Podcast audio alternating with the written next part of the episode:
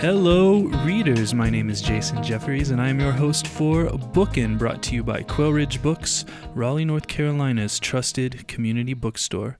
My guest today is New York Times best-selling author Shannon Messenger, the author of the best-selling Skyfall trilogy and the keeper of the Lost Cities series. Her new book is Legacy, book 8 in the Keeper of the Lost Cities saga, which is published by our friends at Aladdin. Shannon, welcome to the program. Thank you so much for having me. Yeah, it's an honor to have you here. Now, first, I want to ask you about film school. Okay. You went to USC's School for Cinematic Arts, where you say that you learned that you like watching movies more than you like making them. Um, were you studying screenwriting or something else? Um, a little of both. I mean, I went there thinking I would be studying screenwriting. Um, but what I didn't realize because I transferred in from community college. I started college when I was 16, and my parents were like, "You're not moving away at 16."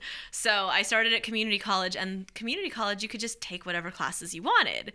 Um, and then when I transferred in at the four-year level, I had just sort of like I looked at USC's course catalog, but I hadn't really realized that it, there would be like classes that I was required to take each semester. And so I got my schedule the first um, day at orientation, and it had like directing 101, cinematography 101, sound design 101. And I'm just like, I've never used a video camera. I am in so much trouble right now because my whole portfolio had been a written portfolio, and I had just figured I'd be picking all screenwriting classes. So it was a little bit like being thrown into the deep end um, because I did study screenwriting and all aspects of filmmaking, um, most of which I discovered are just not really the way that my brain worked. So it was a lot of like, okay, I'm going to squeak through because I'm on an academic scholarship and I've got to keep my grades up, but this is not the way that my brain works. Right. And um, what was it like jumping from the world of cinema to the world of prose, where you've created these epic series for young readers? It was very freeing. Um, USC loves to really try to model itself on Hollywood because the goal is to have it be that you transition from your classes there to a job in Hollywood. And so they, you know, they made us get our projects greenlit and they would give us lots of notes. And that's the thing, Hollywood is very collaborative. You know, a movie is something that has a lot of cooks in the kitchen. And that was kind of what I discovered is I am a control freak. Mm-hmm. and I wanted to be able to be in charge of a project. And especially when it comes to screenplays because screenplays aren't something that's ever really meant to be read by the public. It's something that is designed for other creators to read and see what they would do with it. Um, so you know your your ideal screenplay is something that when the director is reading it, he's visualizing what his take on the movie would be, and an actor is reading it, visualizing what their take on the character would be. And I was like, no, but I want to tell you all of that stuff. Like I want to call that out. So um, once I switched over to prose writing for books, it was like finally I can be in control of everything. Mm. nice, thank you so much, Shannon. Um, I want to talk to you about your inspiration for Keeper of the Lost Cities traditionally fantasy series sort of allude to their inspirations Lord of the Rings, Beowulf, um, Dragonlance, A Song of Ice and Fire, whatever those influences might be. But you choose to mention some of your influences directly in the novels of this series. Uh, J.R.R. Tolkien is a character that comes up more than once, and Hogwarts and the Order of the Phoenix are spoken of by the series protagonist Sophie Foster. Can you tell us a little bit about your influences and what was behind your decision to have Sophie mention them outright? Well, one of the reasons why I wanted to write about elves, I was doing a lot of different research on fantasy creatures, and elves stuck out to me because the lore is so varied. You know, they're everything from the Keebler elves to the little elves that help the old cobbler make shoes to Legolas, you know, or to Santa's helpers. I mean, it's such a varied amount of lore and i found that fascinating and i just kept thinking why is that? Because you didn't see that as much with other creatures. Other creatures it was more standardized. There'd be slight variations but they were usually portrayed a certain way.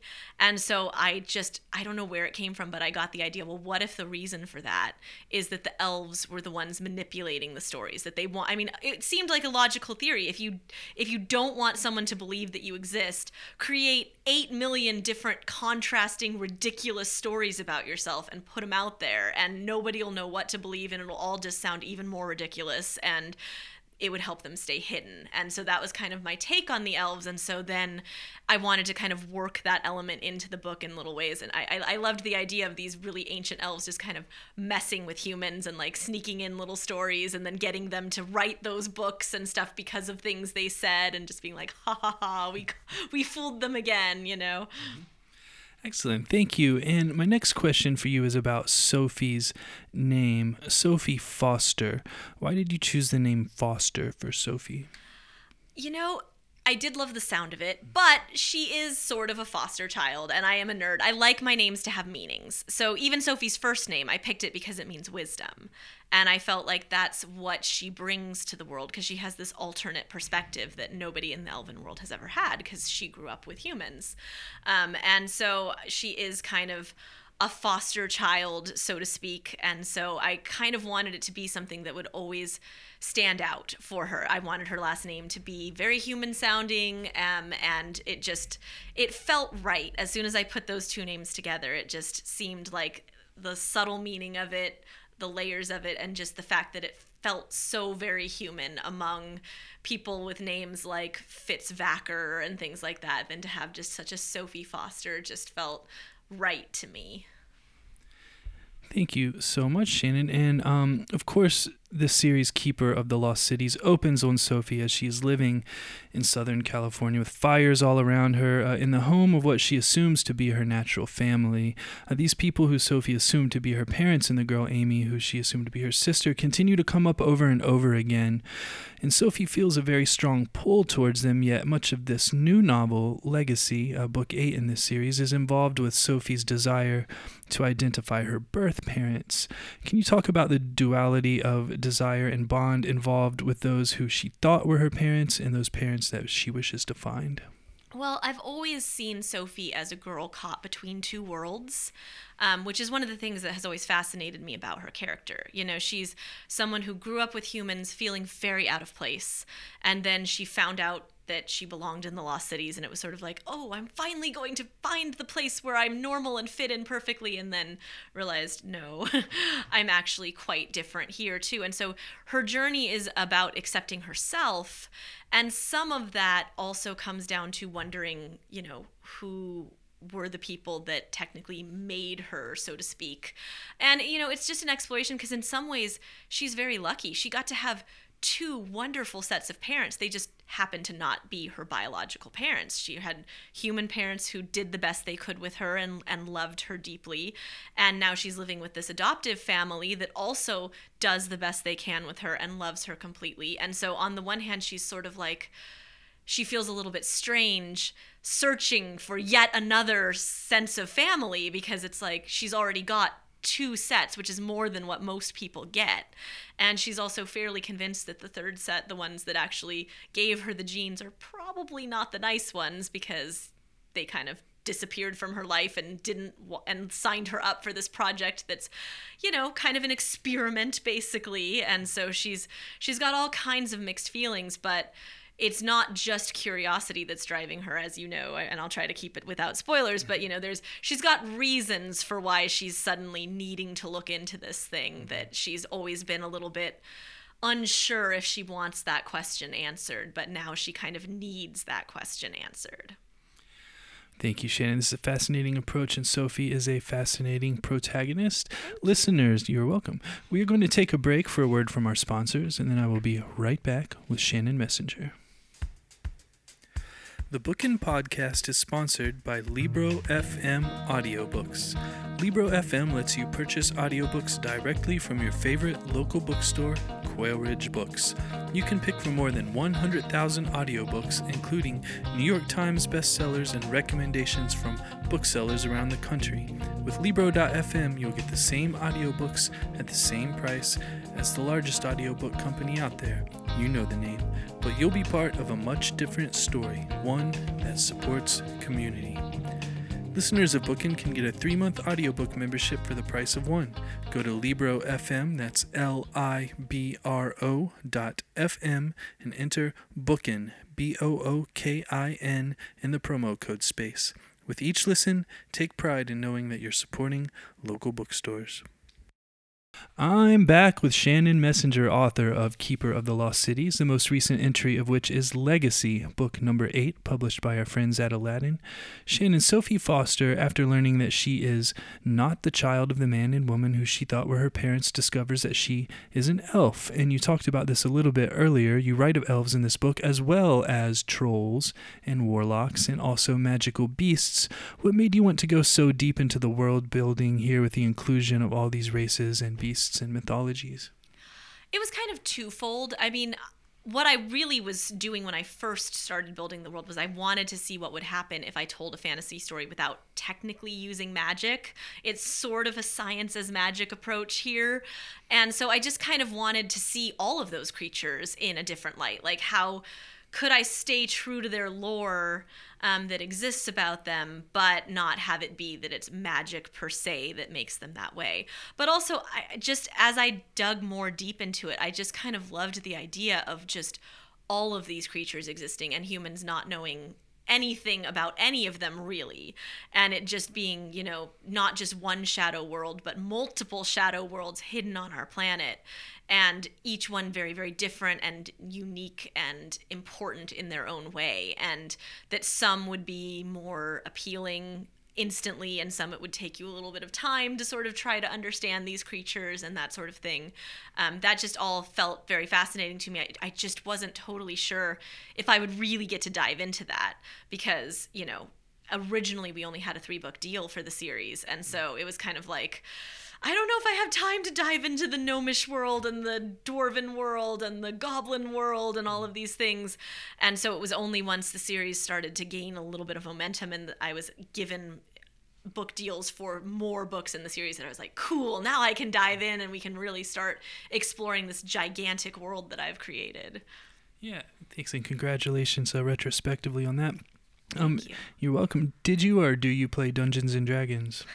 I don't actually, which is going to horrify my editor to admit because my editor is a hardcore Dungeons and Dragons person. Mm-hmm. It's one of those things that I have always wanted to play, but I've just never had a circle of friends that plays it. And it's not really a game that you can play by yourself. You need a dungeon master and you mm-hmm. need all that. So I'm open if there's anybody out there who wants to let me join their Dungeons and Dragons. Is it a team? I don't even know, but I would love to one of these days. I'm sure someone will take you up on that. Thank you, Shannon. Um, I'm hoping you can talk to us about Sophie Foster's school, Foxfire. Um, I hope you'll forgive me for comparing Foxfire to Hogwarts. I think Sophie Foster does this herself at some point. Um, and I make the comparison in the most magical way. Can you tell us about Foxfire and specifically about the special talents that the school was looking to identify in its students? No, I see that as a compliment. And I, I it was also inevitable. Mm-hmm. I mean, when you're writing a fantasy series in this age range and you have any sort of school at all, even though it's not like J.K. Rowling invented school, it's mm-hmm. still obviously going to get compared to Hogwarts. So for me, what I was really trying to do is I was trying to draw both upon my own experiences in school a little bit and also I was trying to create what I thought might be the ideal school. And so for me, I realized growing up that one of the big challenges, because I grew up in an area that was growing faster than the schools could keep up with, so classroom size was a huge, huge issue for us. Um, I always had 40, 50 kids in my classes, if not more. And, you know, one teacher for all those students is quite a challenge. And so when I was trying to imagine this elven world that is so focused on knowledge and enlightenment and things of that sort i just kept thinking okay so this i gotta get the school right. Like that will be one of the things that's just super important to them. And so instantly i thought okay what would be the ideal situation? It would be kind of like a mentorship one to one and so i mean it, it hurt my brain trying to figure out you know how that would really work in a school environment but that was sort of my big thing was okay i'm going to build this school around mentorships basically and then go from there and i also felt like the elven world would probably put a strong influence on family since travel was so easy for them. So, you know, ha- you could have your kid go to a school on the other side of the world and they could still come home at night. And so mm-hmm. they wouldn't do a boarding school, they would want their kid to be able to come home. And so that really changed the shape of the school too. And it wasn't me trying to differentiate myself from Hogwarts, but it was just like I just felt like because of those differences in my world that the school would be different. Um, and then I just sort of realized, okay, but I, I want them to have a sports class, and sports you can't play by yourself. So I was like, okay, so they're going to have to have certain moments where they do have the whole school together. And so it took me a long time to figure out how to how to build that school. And I imagine the building itself must be just gigantic to have enough classrooms to be able to do one to one student mentor teaching on that scale. But I mean, they're elves, they got this. Absolutely. Thank you so much. And harkening back to my Dungeons and Dragons question, these different roles, talents, specialties remind me of some of the older Final Fantasy games where every member of your party had a specific specialty. Did you ever play those? I didn't. I didn't have video games growing up, really. I mean, my family grew up kind of on the struggling side of things, and video games were really expensive.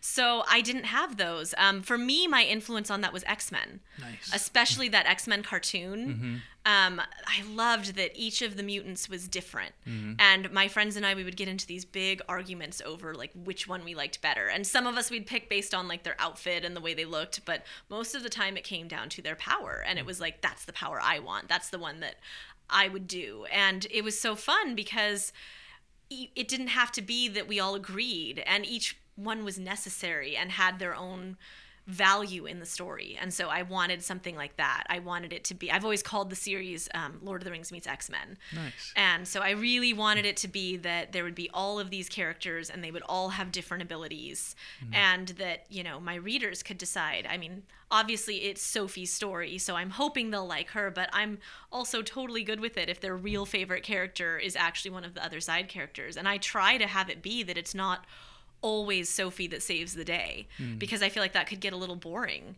And so I have it be that sometimes she's there doing something to help the moment, but that it's really another character that is the one that is the hero in that moment. And it has to be because Sophie can't have every single power. And so there's a lot of things she can't do that she needs to rely on her friends for. Mm. Who's your favorite X Men? I I love Wolverine. Nice. nice. and not just because Hugh Jackman plays him in the movies, Sure. but it helps. Yes. Not gonna lie. I understand. Um, thank you so much. I'm partial to Cable personally. Though the That is another good one. yeah yeah Cable is is a great character. Though the new X Men reboot um in the book has me partial to Moira MacTaggert. Um, Ah. if anyone hasn't read that yet, you should. Um, so I want to ask you about the concept of being unmatchable, something that Sophie is very concerned with throughout this latest volume of the series. Can you tell us a little bit about that? That was something I didn't really fully plan when I when I built the world of the Lost Cities. Um, one thing that I had in my mind because I had already come up with Sophie and I had already known that there had to be a reason why she was hidden away from this world. And when I was first building the world, I thought I was kind of building a utopia.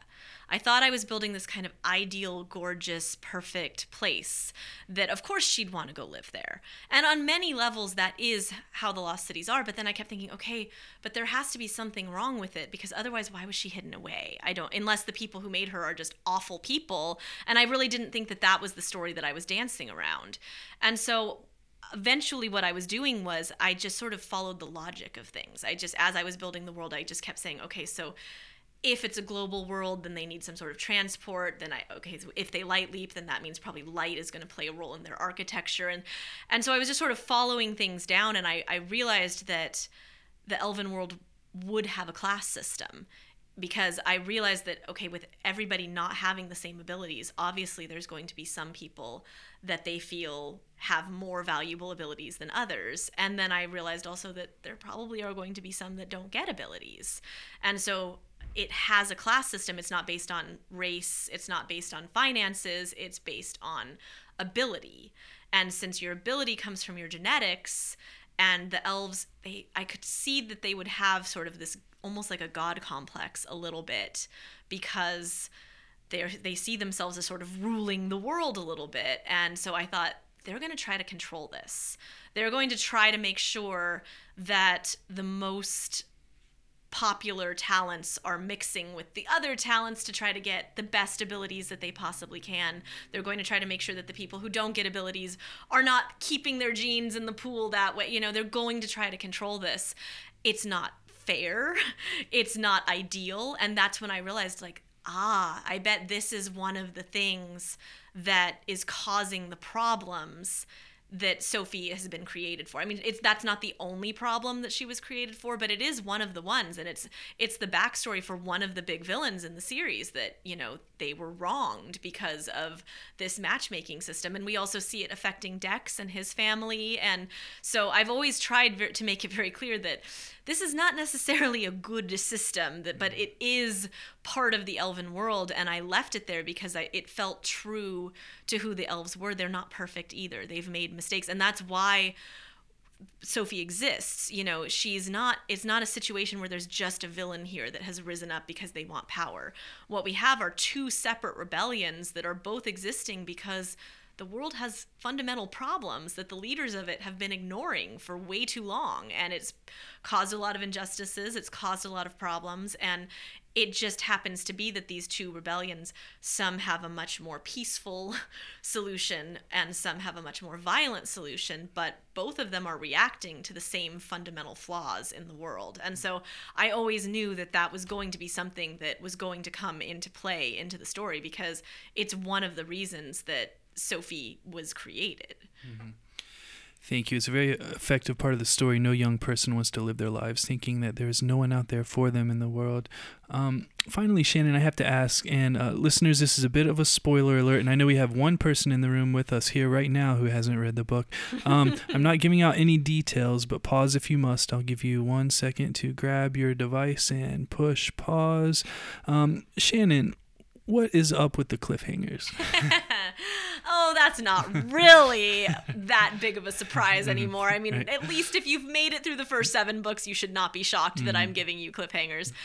And I swear it's not just because I like to torture my readers. That's just kind of the fun bonus. Mm-hmm. Really, what it is is just this story is not an episodic story. It's just not, it's really just one long story that probably just needs to be one 7,000 page book. But mm-hmm. trying to publish that would have been impossible, even though I kind of want it to exist. You'd need like a forklift mm-hmm.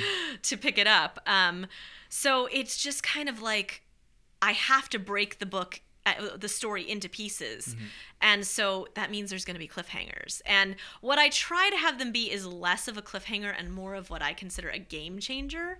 I feel like I wait for a moment when the story's sort of been curving one way for the entire book, sort of dealing with the problem that I raised at the end of the previous book. And right around the time that we've gotten a little bit of resolution on that, and now something big has happened that's going to curve the story in a completely different direction and go another 800 pages or whatever, that's where I stop. And I think of it less of an end as just as a pause. Like mm-hmm. we're just hitting pause on the story because we have to. And then I promise that whenever we get to the last book, it's not going to end on a cliffhanger. That would be that I'd have to flee to Mexico and change my name and readers would come after me and rightfully so. Like I obviously owe you guys resolution. It's just that this story isn't going to have it until we really are at the end. Mm. And in the meantime, you're just going to have to deal with my little game changer endings. Sorry, not sorry. Thank you. And of course, the spoiler here being that this is not the last book of the series. And, um, you know, a 7,000 page book would require a feat in bookbinding. It uh, really would. I kind of want to find out how it could exist, you right, know? Yeah, one yeah. of those books that it takes like four people to carry one of the corners each and haul it in. It'd be kind of fun. Yeah. Simon forward. and Schuster is like, no, Shannon, no. right. Well, thank you. And listeners, I have to tell you that this series is fantastic. It is so much fun. Uh, my nephew, who is between the seventh and eighth grade, um, as he started, read this first and devoured it, I should say. And then my aunt read the whole series in a couple of weeks, and then I dove in. And I think this really speaks to the magic of the world that you've created and the appeal that it holds to people of all ages. Uh, I've ordered tons and tons of these to sell over the holidays. I hope um, that you will sign them for us so we can sell them in the store at Quail Ridge Books and online at www.quailridgebooks.com. Shannon, thank you so much for joining me. Thank you. Once again, I would like to thank Shannon Messenger for joining me. Signed copies of several of the Keeper of the Lost Cities books can be purchased in store at Quail Ridge Books and online at www.quailridgebooks.com while supplies last. Our sponsor is Libro.fm audiobooks. Please navigate over to Libro.fm and enter the promo code BOOKIN, that's B O O KIN in the promo code space to get three months of audiobooks for the price of one and support your favorite local independent bookstore. My name is Jason Jeffries, and this has been Bookin'.